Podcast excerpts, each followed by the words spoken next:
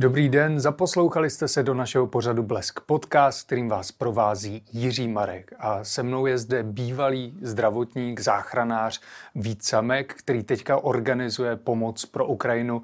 Devětkrát už přivezl pomoc humanitární a zároveň uprchlíky do Česka. Dobrý den. Dobrý den. Pane Samku, vy jste na to reagoval velmi rychle. Invaze začala 24. února a vy už jste 26. 27. února mířil na Ukrajinu s humanitární pomocí. Co byl ten první moment, že jste si řekl, pojedu tam, i když se tam bombarduje? Uh, tak my jsme nechtěli jít na Ukrajinu, že? my jsme chtěli jít na hranice. A uh, já nevím, jestli jste byl vzhůru, když ta válka začala. Docela, já jsem měl neklidné spaní ten večer. Já jsem koukal, já jsem byl na Twitteru celý večer a pak to začalo v jednu, ve dvě, ve tři vypadat, že se to spustí, takže mm. jsem mhm. pak nespal celý den. Uh, a vlastně v pátek jsme se domluvili s Martinem Pánkem, z ředitelem Liberálního institutu, že půjdeme na pivo do takové kraftové hospody, kterou mají běloruš, běloruští emigranti mm. před Lukašenkem a že tam půjdeme na pivo a tam vlastně Martin říkal, že chce jít na hranice, tak jsem říkal, že jedu s ním. A druhý den jsem přidal Václav Nátek, ještě publicista, novinář. takže jsme tam vyrazili, jsem třetí den války jsme jeli no, poprvé. Tu první cestu jste platili ze svého, že jste si vybrali peníze, nakoupili nějaký materiál. Co jste vlastně tu první cestu tam ještě ta, vezli? Ta první cesta měla být prostě jenom, že jako za naše peníze koupíme, co budeme moc a dovezeme to tam uh, do Ubly, což je hraniční přechod s Ukrajinou. Mm-hmm. A přivezeme nějaký prostě uprchlíky, který tam jistě budou. A uh, pak jsme to napsali na Facebook, že tam jedeme a jestli chce někdo něco poslat s náma nebo někoho přivízt, tak je tam napíše a myslím, že Roman Kříž, eh, podnikatel, eh, který vyvíjí umělý maso, tak nám napsal do komentářů, jestli nechcem poslat nějaký peníze. Tak jsem tam napsal svůj netransparentní osobní účet a prostě celkově tam přišlo asi 330 tisíc. No. A co jste nakoupili teda na ty první cesty? Úplně cokoliv si jako dokážete představit pod pojmem humanitární pomoc. No. Hmm. Konzervy, pleny, vložky, tampony, powerbanky, spacáky, deky, karimatky, cokoliv, přesní dávky, dětské výživy, prostě, eh, dezinfekce, všechno možný, všechno možný. My se těm jednotlivým cestám budeme ještě více věnovat, ale teďka bych se zeptal na tu poslední devátou. Vy jste před ní zveřejnil na Facebooku, na Twitteru, že vybíráte peníze na to, abyste koupili takzvané tablety Postinor. Vy jste nakonec koupili Ella One, hmm. které slouží k tomu, že když někdo je znásilněn, tak, eh, nebo dojde k nějakému kojitu, a tak aby do pěti dnů se mohl zbavit toho hmm. možného dítěte. Jak vás tohle napadlo? Byl nějaký moment, kdy jste si uvědomil, že musíte se na ty tablety, že musíte zakročit? Eh, nám psal člověk, který uh, bojuje na Ukrajině a uh, dostal tady tu zprávu z ukrajinské domobrany a poslal nám to a psal, že prostě to píše všem, o ví, že se nějak angažují a že to je opravdu strašně potřeba. Tak jsem to poslal Martinovi a Václavovi a e, jako vlastně velmi rychle jsme se domluvili, že se převonačíme na tohle. Já jsem koupil těch prvních 30 e, tablet za 15 tisíc e, a vlastně jsme si řekli, že to teda není úplně jako efektivní a že už my jsme hlavně v té době měli na tom na, na účtu asi 55 tisíc už jenom. Tak jsme se domluvili, že to prostě zveřejníme a že nám třeba ještě lidi pošlou 100-200 tisíc, no a oni nám poslali prostě přes 2 miliony. No. Hmm, to je spousta peněz. Když vám psal ten kamarád, byla ta zpráva jako dojemná, nebo čím, čím vás tak zasáhla? Hmm. No, on tam prostě psal, že obce osvo, os, osvobozené od skřetů potřebují ASAP Postinor, protože uh, de, detaily psát nebudu, protože je to na poblití, no. Mm-hmm. Psal. Pak se začaly v mediálním prostoru šířit vlastně ty příběhy jednotlivých dívek a žen, které čelily tomu znásilnění. Tohle je nekonečně prostě. No. Hmm. Zmiňoval jste, že jste vybral 2 miliony korun na ty tablety, ale někdo vám také přispěl. Kolik nakonec těch tablet bylo, co jste vezli eh, na hranice? 560 eh, tablet teď v té první dávce. No. hmm a kdo vám teda všechno přispíval, kolik byla ta konečná cena? Uh, no, jako nej, nejvíc nám přispěla zdravotnická skupina EUC, která hmm. prostě tu cenu srazila až na dvě stovky za tabletu. Takže od těch jich bylo asi 480 a dalších několik desítek jsem dostal uh, od, od různých lidí, prostě, kteří vykoupili lékárny. A teď máme objednaných dalších 900 tady těch tablet a ty tam povezeme v pátek. Vám se vlastně podařilo dostat ty tablety do Kieva. Jaká byla ta jejich cesta? Jak, se vám, jak jste dokázal sehnat vlastně ty kontakty na místě v Ukrajině, které by byly ochotný vést to tady do bojové zóny? Všechny tady ty kontakty mi sehnala Jana Plavec, což je úžasná fotografka, skvělá žena. Eh, a ta jednak mi dala kontakt na Matouše Blahu, eh, Bláhu, který má eh, na Facebooku stránku Humanitární koridor přímo na Ukrajinu a vlastně od začátku války tohle dělá. Mm-hmm. A je schopný opravdu dostat věci do Kieva, dokonce i do Mariupolu.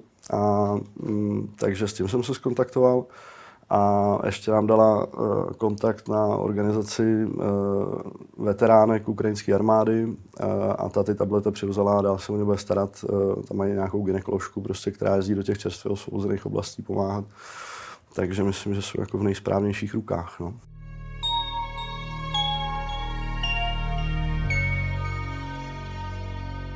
Chystáte se teda na další cestu s tou Elavan?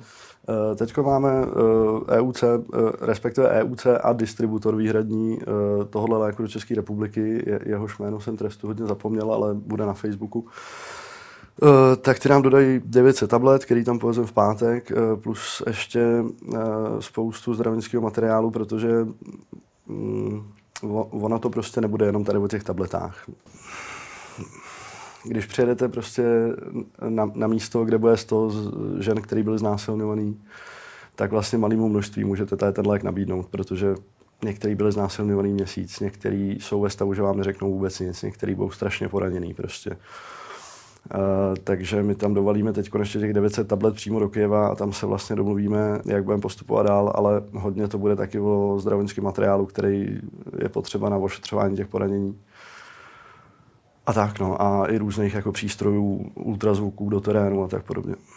Neuvažoval jste nad tím, že byste to rozšířil, také se snažil oslovit nějaké gynekology české nebo zdravotníky z této oblasti uh. a dovést je tam, poněvadž teďka opravdu o vás ve spojitosti se znásilním a pomoci znásilněným se mluví teďka nejvíce.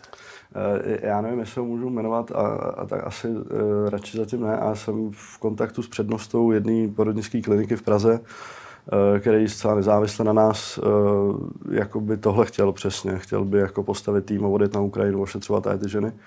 A je to se profesor, ginekolog, porodník, úžasný doktor a on jezdí na mise i eh, jako dlouhodobě prostě do Afriky, do Gruzie. Takže to tam budeme v neděli taky domlouvat. No. Hmm.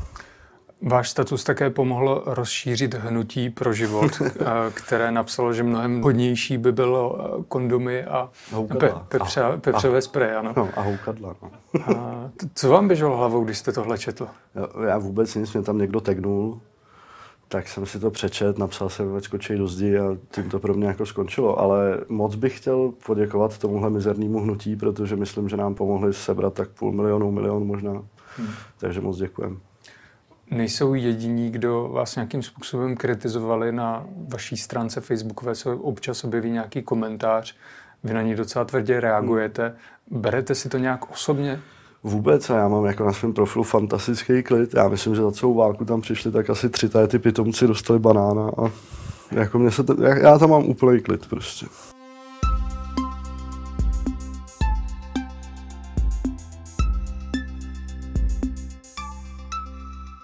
Stále sledujete pořad Blesk podcast, kterým vás provází Jiří Marek a se mnou je zde bývalý záchranář Vícame, který teďka organizuje cesty na Ukrajinu nebo na hranice Ukrajiny a pomáhá místním lidem zasaženým válkou.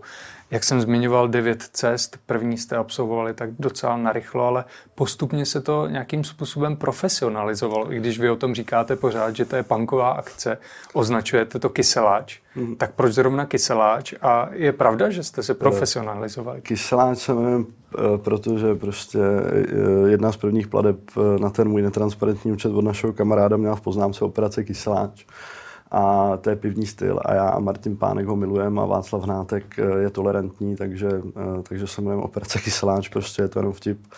A eh, jako on je to furt punk, my prostě nejsme člověk v tísni, děláme to vlastně poprvé, ale myslím, že jsme docela efektivní a ta naše profesionalizace jako tkví hlavně v tom, že jsme si teda konečně pořídili transparentní účet, mm-hmm. který může každý sledovat, jsou odkazy na mém, na mém profilu. Uh, a spoustu věcí jsme se jako naučili cestou, a spousta lidí nám pomáhá. Rozumíte, my jsme vezli šest válečných uprchlíků, byly to dvě rodiny, napsali jsme na Facebook, že potřebujeme, že budeme o půlnoci v Praze, potřebujeme ubytovat, bylo to odbavený za 26 minut asi prostě. Mm-hmm. Takže jako, eh, moc děkuji všem svým followerům na Facebooku, protože opravdu fungují neuvěřitelně. Mm.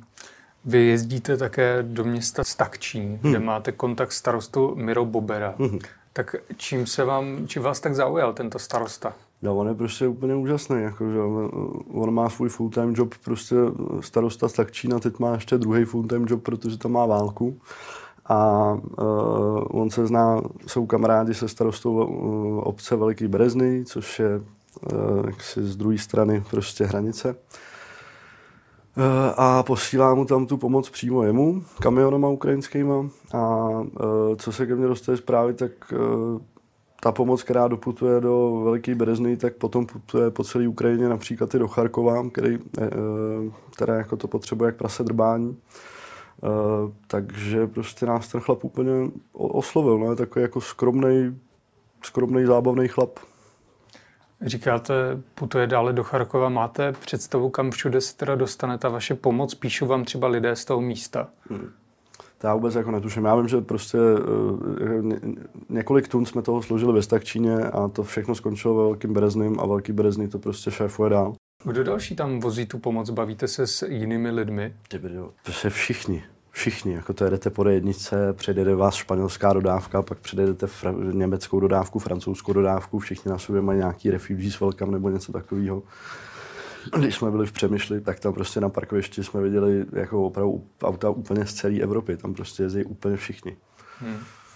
Sedmou cestu jste absolvoval na konci března, kdy jste jel klasicky na Slovensko, kde jste chtěl nabrat další uprchlíky, převést je do hmm. Česka, ale v tu dobu už začal tady tu přepravu organizovat stát a vy hmm. jste tak jako nezřetelně na to trošku nadával. Hmm. Tak jak to bylo zorganizováno? Co bylo špatně? Já prostě nemám rád centralizaci, nemám moc rád stát a uh, to, co jsem tam psal, tak to byly opravdu jako uh, autentický, autentický uh, slova Slováků, kterými, běžných Slováků, kterými tohle říkali. No. Prostě vzal to do rukou stát a najednou se to celé jako vlastně strašně zadrhlo, strašně zpomalilo, hrozně neefektivnilo. Uh, a ještě říkali ty Slováci, s kterými jsem se o tom bavil, že to je paradox, protože tři týdny dozadu to fungovalo skvěle a těch uprchlíků bylo mnohem víc a potom do toho vstoupil stát ve chvíli, kdy už ta uprchlická vlna vlastně jako opadala a prostě je to celý nepružný hrozně. No. To je, jako to je, uh, bytostná součást centralizace je nepružnost prostě. Já vás ještě s dovolením ocituji, tohle jste napsal, situace na maďarské straně není klidná, ona není žádná. Hmm. Slovy ani jeden zádrhel, srocení lidu, žádná centra, žádní migranti, jakkoliv hranici překračují a to v počtech, které jsou v těchto dnech bohužel běžné. Já jsem nepochopil, jak to myslíte. Eh, no já jsem přejel tu hranici a tam prostě je úplný klid, tam, není, tam nejsou žádný centra, eh, žádní uprchlíci, prostě jako to, to, co vidíte v Polsku, to, co vidíte na Slovensku, tak já jsem prostě v Maďarsku na tom přechodu, kde jsem byl, neviděl. A nevím, čím to je. Mm-hmm. Jediné, co mě napadlo, že ten plesnivý Orbán prostě hrozně moc nechce fotky ukrajinských uprchlíků na maďarských hranicích a tak to prostě zorganizovali tak, aby opravdu jako je rovnou někam odvezli. Ale jako to je jenom, to je jenom můj náp, jako to mě jenom tak napadlo, prostě, jako nevím, nevím, proč to tak je. No. Když jsme stále u těch hraničních míst, tak se zeptám na Polsko. Jste hmm. zmiňoval Přemýšl, eh, kde jste viděl, že opravdu pomáhá celý svět. Mě třeba zaujala ta britská patrola, která tam jako... Ty byly skvělý. A čím byli skvělí? No prostě kolíci, jako při, přijedete do mediky úplně k hranicím a tam se prostě skontaktíte s Britama a zjistíte, že jich je tam prostě asi 20 nebo 30, jako. Eh, teď tomu největšímu z nich, co se jmenoval Simon, tak jsme řekli, že jsme to jako přivezli dvě auta pomoci a jestli mu to můžeme nějak předat. A on říkal, jasně, tak mi to pojďte ukázat. A šli jsme asi 30 metrů k autu a jeho zastavili čtyři lidi cestou, Poláci, Ukrajinci, on to prostě všechno tam s nima vybavil, všechny problémy zařídil jako byli neuvěřitelní. Předali jsme jim spoustu piv eh, od dvou kohoutů a z pivovaru Matuška, tak měl mm-hmm. velkou radost. Jak jsem zmiňoval, také jste převáželi spoustu uprchlíků. Jak ti to lidé se k vám dostali a utkvěl vám nějaký třeba v paměti jeho příběh? Uh, dostali se k nám jako velmi různě. Ty úplně první tři, to bylo prostě čtvrtý den války, takže tam to nebylo zorganizované vůbec nějak. Tak jsme se prostě zeptali tří žen, co tam seděli na kufrech, jestli nepotřebují odvízt do Prahy, tak říkali, že jo. A potom to tam vzala v Uble do rukou nějaká česká dobrovolnická skupina, eh, která párovala řidiče s uprchlíkama. Uh, některý jsme přivezli přímo z Ukrajiny, uh, jednoho profesora Zelvova, to mi napsala nějaká paní, kterou neznám, jestli bych ho nemohl vyzvednout. Uh, dvě uprchlice z Charkova, který se dokázali dostat do Mariupolu, tak, uh, teda ježišmarja, co to říkám, do Mukačeva, do Mukačeva. Uh, tak my jsme s chodou okolností byli v ruských polích, takže když jsme se vraceli, tak jsme v Mukačevu nabrali. A v té přemýšli tam je Tesco, který je změněný na uprchlícký centrum a funguje to tam přesně jako v té Uble, to znamená, je tam stan, kde se zaregistrujete jako řidič, dáte jim občanku, techničák, oni si vás vyplní. Pak jdete do toho Teska, tam nahlásíte, kam můžete jet, kolik máte míst v autech a oni vás prostě propojí s někým, kdo potřebuje taky tam ty dvě uprchlice z Charkova, které jste zmiňoval, bylo to už v té době, kdy obléhali Charkov a bombardovali. Jasně, jasně. A popisovali vám, jak se o tamtu dostali? Myslím, že jim to do toho Mukačeva prostě trvalo třeba jako 30 hodin nebo něco takového. Hmm. A naprosto většinu času trávili ve sklepě eh, s ostatníma rodinama a pak vždycky vybrali jednoho statečního, ten vběh do nějakého bytu, tam prostě rychle něco uvařil, odnes to zase do sklepa. Jako, když jsem zaznamenal některý lidi, že se jim nelíbí, že se to srovnává s druhou světovou válkou. Já nevím, s čím to jako srovnávat jiným. Ten rozsah je jako tady od, od druhé světové války, tady takováhle válka nebyla prostě. E, jako už zase tady je velký stát, vedený fašistickým zmrdem, který prostě napadá své sousedy. Já nevím, jako, jak to nesrovnávat spíš s druhou světovou válkou. Hmm. A mimochodem, Kdyby byl Hitler zastaven na začátku, tak možná nemuselo 6 milionů lidí eh, židů vyletět komínem. Jako je potřeba zastavit to na Ukrajině, to je to zlo. Říkáte, že někdo navařil, pak běhl zpátky do sklepa. Jak se teda těm dvěm ženám dokázalo dostat z toho Charkova? Eh, já jako přesně nevím, ale to je eh, jako ten profesor, který jsem vez z Lvova, tak ten se tam dostal z Kieva a to byly taky jako dramatické zprávy, prostě, že v noci psal, že se pokusí za rozbřesku hned opustit Kiev a že jeho čtvrtě bombardovaná, že to je těžký. Pak se mu to ve 4 ráno e, jako podařilo, e, jako ne, nevím přesně jak, no, prostě jako proběhnete městem, doběhnete na nádraží prostě a tam skočíte do nějakého vlaku a odjedete prostě. Hmm. Jak se změnili ti uprchlíci? Dokážete to popsat od toho prvního výjezdu po ten poslední devátý? Jak se změnili? Mm-hmm. Nějak, to jsou, to jsou furt úplně stejní lidi, to jsou prostě úplně normální stejní lidi, přesně jako my. Ne, já myslel v tom smyslu, jestli třeba utíkají ze vzdálenějších míst, jestli třeba mají méně věcí, jestli jsou více tady psychicky je, zdevastovaní. Tady to je hrozně různý, ono taky záleží, odkud ty lidi jsou. Jo, vezli jsme lidi, kteří prostě opustili Zakarpatí, tak ty měli jakoby, jakoby normálně zabaleno, jako, jako nechali tam pro boha svoje životy, mm. baráky, všechno tam nechali ale měli prostě třeba jako obrovský kufr. A uh, zrovna ty dvě dámy z Charkova teda měly, myslím, tak baťůžek a tři gelitky. To je smutný. Uh, ještě jsem teď právě zaznamenal někde na sítích, že ty uprchlíci, kteří se sem budou valit teď vlastně z těch osvobozených východních území, takže to bude jako peklo, protože ty tam dostávali zabrat prostě měsíc a půl, že? kuse. Neuvažoval jste také nad tím, že by vy jste sloužil na Ukrajině jako bývalý zdravotník? E, mně to napadlo. E, ona ukrajinská ambasáda si třetí, čtvrtý den války zveřejnila, e, že potřebují prostě paramediky, sestry, doktory, kohokoliv a odkaz na nějaký web, kde se můžete zaregistrovat, ale jako velmi rychle se to vlastně znefunkčnilo, ten, ten web přestal fungovat. A co se ke mně dostávají informace, tak uh, Ukrajina nemá úplně zásadní problém s personálem, spíš s materiálem. Mm-hmm. To za prvý. A za druhý, uh, jako jo, říkal jsem si, že bych jel do Kieva. Uh, už asi před dvěma, třema týdnama jsme si říkali s kamarádem mým, uh, co je výborná sestra, že bychom tam odjeli, ale uh, já myslím, že to prostě Ukrajina jako vlastně nepotřebuje. Já jsem jako napsal jsem mail na ukrajinskou ambasádu, ale uh, rozumím tomu, že mi neodepsali, jo, protože prostě dobrý den, my jsme dvě ségry a chceme jít dělat do Kieva, tak eh, jako oni řeší úplně jiné věci, takže chápu, že mi nikdo neodepsal. Ale uh, jako je to furt ve hře, no, je to furt ve hře, uvidíme. Plánujete také další cesty na Ukrajinu? Co tam povezete? No rozhodně, teď v pátek, eh, v pátek jedem, pojedeme do Kieva, tam prostě to pořádně skontaktíme s těma organizacema A těch peněz je prostě tolik, že tam bude jezdit, dokud nedojdou. No. Nebojíte se jet do Kyjeva, který ještě přednedávnem byl obklíčený? Ani ne. Opravdu ne? ne. Já moc děkuji, že jste byl hostem pořadu Blesk Podcast. Byl bývalý záchranář, také spisovatel a řekněme i moderátor Vít Samek. Děkuji. Děkuji. A vám děkuji, že jste nás dosledovali, doposlouchali a těším se u dalšího dílu pořadu Blesk Podcast.